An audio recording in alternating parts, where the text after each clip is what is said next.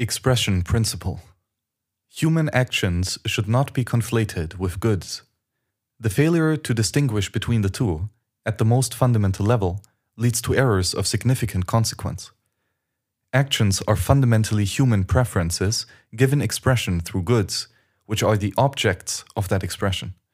Without expression, a preference is merely a thought, and a good provides no service. Catallactics concerns itself with expressed preferences, specifically production, trade, and consumption. The human spirit is the actor, person. It has preferences that is expressed by motivating the body over which it has control, owns. The body is its property, a good.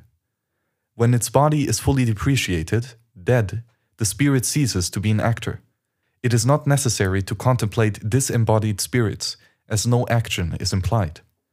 Catallactics is not concerned with legal, theological, or ethical concepts of humanity. The Turing test is sufficient criteria for the definition of humanity. The catallactic distinction is the formation of preferences independent of any other actor. A person, in this sense, is a decision maker, as distinct from a rule follower.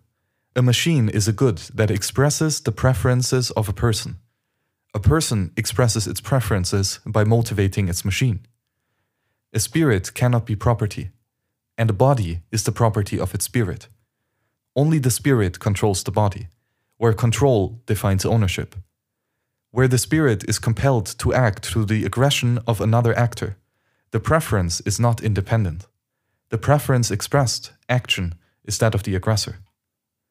Catallactics considers only the consequences of independent actors.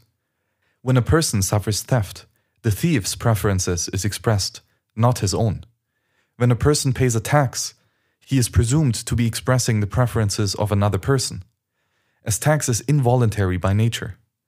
Slavery implies expression of the slaver's preferences, not those of the slave. The substitution of one's preferences for that of another is involuntary trait, theft.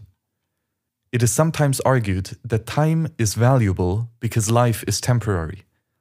This is not the basis of time preference. The impermanence of a person is of no consequence to catallactics.